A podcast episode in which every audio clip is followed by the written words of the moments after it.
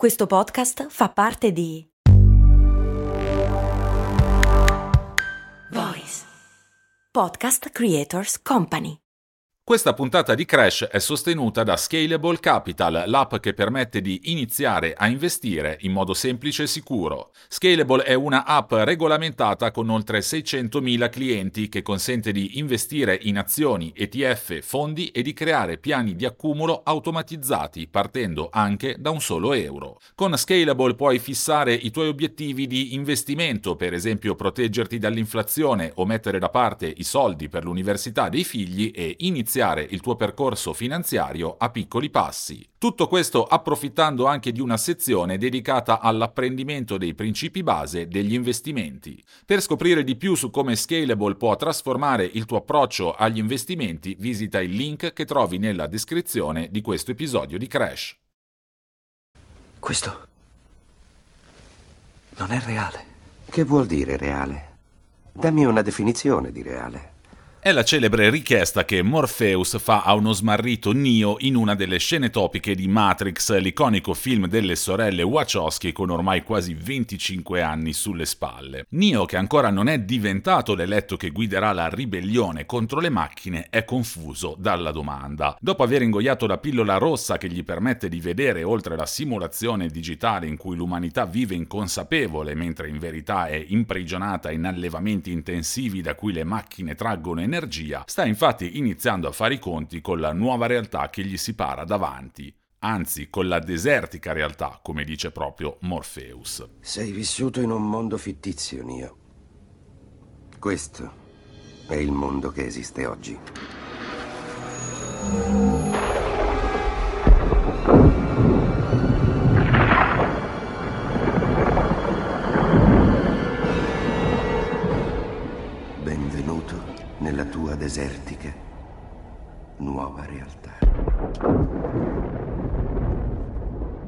Sono Andrea Daniele Signorelli e questo è Crash, la chiave per il digitale.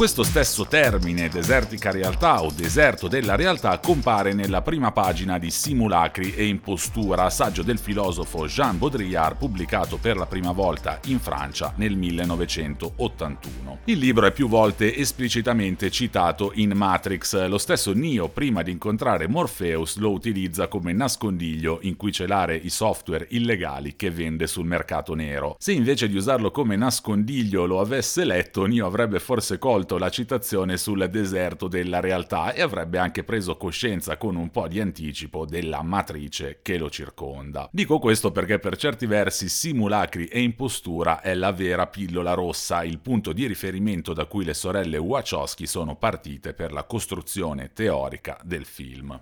Pillola azzurra, fine della storia. Domani ti sveglierai in camera tua e crederai a quello che vorrai. Pillola rossa, resti nel paese delle meraviglie e vedrai quanto è profonda la tana del bianconiglio. È infatti in questo saggio che Baudrillard sostiene che la società dei consumi del tardo XX secolo sia una società in cui le simulazioni o le imitazioni della realtà sono diventate più reali della realtà stessa, una condizione cui Baudrillard dà la celebre definizione di iperreale.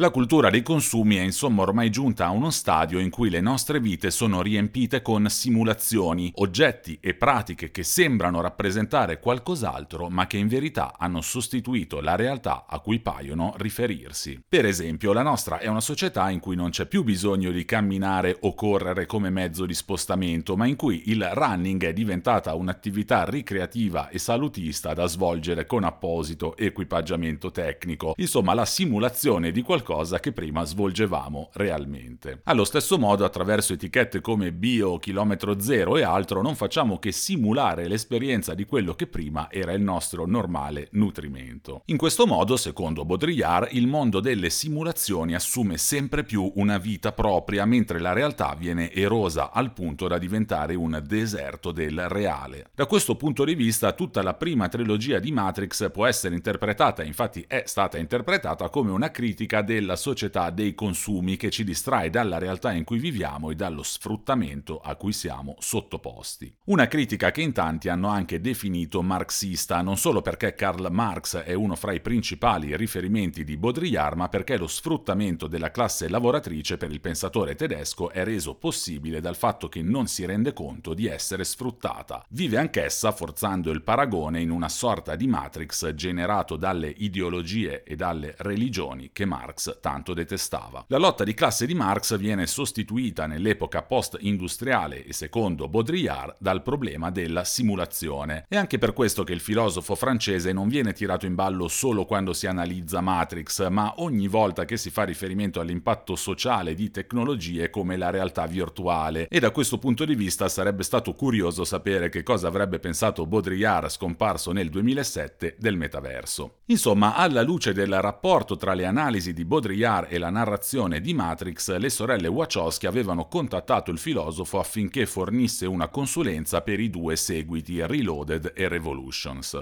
Baudrillard però rifiutò perentoriamente, spiegando come la sua filosofia fosse stata gravemente fraintesa dal film. In un'intervista alle Nouvelle Observateur disse ci sono già stati altri film che hanno trattato questa crescente indistinzione tra reale e virtuale, come Truman Show, Minority Report o anche Mulholland Drive, il capolavoro di David Lynch. Qui, ovvero in Matrix, il dispositivo è più rozzo e non suscita veramente turbamento. O i personaggi sono nella matrice, cioè nella digitalizzazione delle cose, oppure sono radicalmente al di fuori, cioè a Zion, la città di coloro che resistono. In effetti, spiegava sempre Baudrillard, sarebbe sarebbe interessante mostrare ciò che accade sul punto di giuntura dei due mondi. Non contento di aver sminuito la portata rivoluzionaria di Matrix, Baudrillard proseguì. A essere imbarazzante in questo film è soprattutto che il nuovo problema posto dalla simulazione è qui confuso con quello molto classico dell'illusione che si trovava già in Platone. Il vero equivoco è tutto qui. Sintetizzando, Baudrillard affermava che il vero debito filosofico delle sorelle Wachowski fosse con il celebre mito della caverna di Platone, in cui gli esseri umani che hanno visto fino a quel momento solo ombre proiettate contro i muri pensano che quella sia la realtà e solo dopo essersi liberati dalle catene che li costringono nella caverna riescono finalmente a conoscere il mondo reale. Più in là nel tempo rispetto a Platone, Cartesio è arrivato invece a postulare il suo cogito ergo sum partendo da una simile riflessione come possiamo distinguere il vero dal falso? Millenni dopo Platone e secoli dopo Cartesio, l'approccio verso la possibile finzione della realtà che ci circonda è però radicalmente cambiato. Da esercizio filosofico la messa in discussione di ciò che si presenta davanti ai nostri occhi si è trasformata in un'analisi sull'effettiva fattibilità di un mondo simulato, non un'illusione quindi, ma una vera e propria ricreazione del mondo. Un'analisi che non è più solamente speculativa, ma è anche logica, analitica e soprattutto soprattutto informatica. Nell'epoca digitale in cui siamo immersi era inevitabile che se ciò che ci circonda è davvero una simulazione, la spiegazione non potesse risiedere in ombre proiettate su una caverna o in un genio maligno come quello di Cartesio che impiega tutta la sua industria a ingannarci, bensì in una dettagliatissima riproduzione informatica, insomma un immenso videogame o se volete un immenso metaverso. Hi, I'm Daniel, founder of Pretty Litter. Did you know cats tend to hide symptoms of sickness and pain? I learned this the hard way after losing my cat, Gingy. So I created Pretty Litter, a health monitoring litter that helps detect early signs of illness by changing colors, saving you money and potentially your cat's life. Pretty Litter is veterinarian developed, and it's the easiest way to keep tabs on your fur baby's health right at home. Go to prettylitter.com and use code SPOTIFY for 20% off your first order and a free cat toy. Terms and conditions apply. See site for details.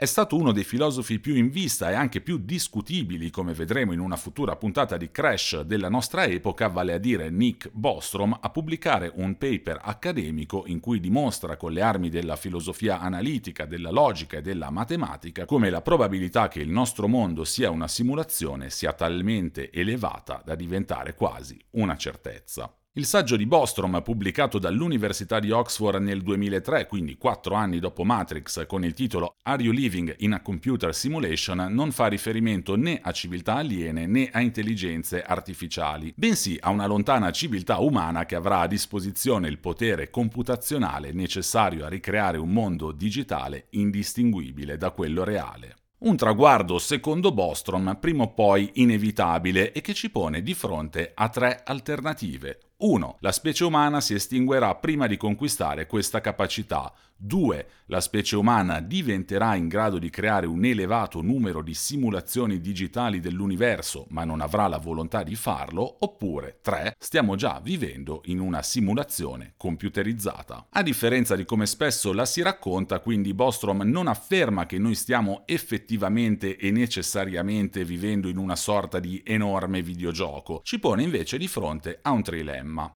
In poche parole, se l'umanità non si sarà estinta prima di essere in grado di creare un universo simulato e se avrà effettivamente intenzione di crearlo, allora non ci resta che accettare l'inevitabile conclusione viviamo già oggi noi tutti con probabilità prossime alla certezza nell'equivalente di Matrix. Ovviamente ci sono buone possibilità che prima o poi l'umanità si estingua viste anche le pessime condizioni in cui versa il nostro pianeta, così come si può pensare che l'umanità decida di non dare vita a queste simulazioni, anche perché, per fare solo un esempio, significherebbe simulare anche guerre, genocidi, povertà estrema, insomma causare sofferenze reali. Inoltre Bostrom dà per scontato qualcosa che tanto scontato non è, che in un futuro non si sa quanto lontano sarà effettivamente possibile simulare miliardi e miliardi di menti coscienti ed essere in grado di riprodurre fin nei dettagli più microscopici il mondo in cui viviamo e i pianeti che ci circondano. E come è stato spiegato in una ricerca condotta da due fisici teorici, non è affatto detto che tutto ciò si possa fare.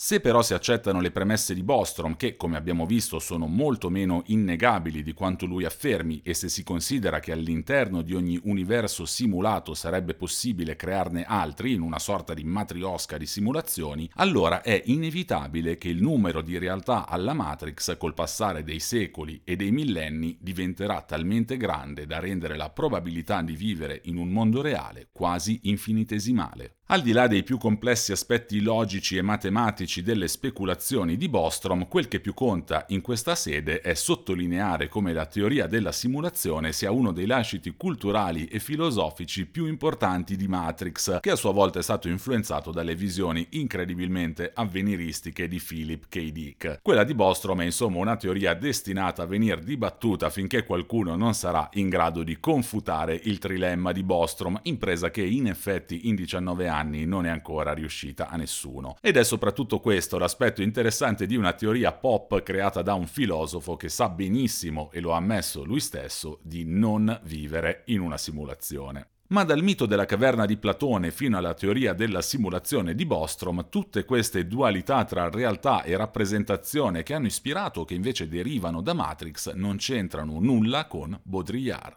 Al contrario, secondo il ricercatore Randy Leist, l'intuizione fondamentale di Baudrillard in simulacri e impostura è infatti che la dualità platonica tra realtà e rappresentazione sia implosa nel mondo reale, risultando in una condizione iperreale in cui i criteri di verità e falsità non si applicano più. La lettura di Matrix sarebbe quindi poco raffinata, per certi versi antiquata e soprattutto non sarebbe all'altezza di film come The Truman Show o Mulholland Drive e si potrebbe aggiungere anche Essi vivono di John Carpenter, film che avevano indagato molto meglio questa fusione tra realtà e rappresentazione. In Matrix, in estrema sintesi, si riproporrebbe una lettura dicotomica che nella nostra società è già stata superata. C'è però un altro aspetto che Baudrillard non tollerava di Matrix. In alcune sue opere il filosofo ha infatti analizzato il modo in cui nella nostra società la protesta e la ribellione siano state sempre più assorbite e sfruttate da quello che definiva il sistema simbolico del capitalismo. E lo stesso sembra in effetti avvenire proprio con il film Matrix, prodotto esattamente esemplare di quello stesso mondo che critica. Matrix è assolutamente all'interno di questo meccanismo, aveva detto il filosofo sempre nell'intervista al Nouvel Observateur. Tutto quanto appartiene all'ordine del sogno, dell'utopia e della fantasia qui ci è dato vedere ed è realizzato. Siamo nella trasparenza integrale. Matrix è un po' il film sulla matrice che avrebbe potuto fabbricare la matrice stessa. Sono Andrea Daniele Signorelli e questo è Crash, la chiave per il digitale. Vi aspetto ogni mercoledì su tutte le piattaforme di podcast.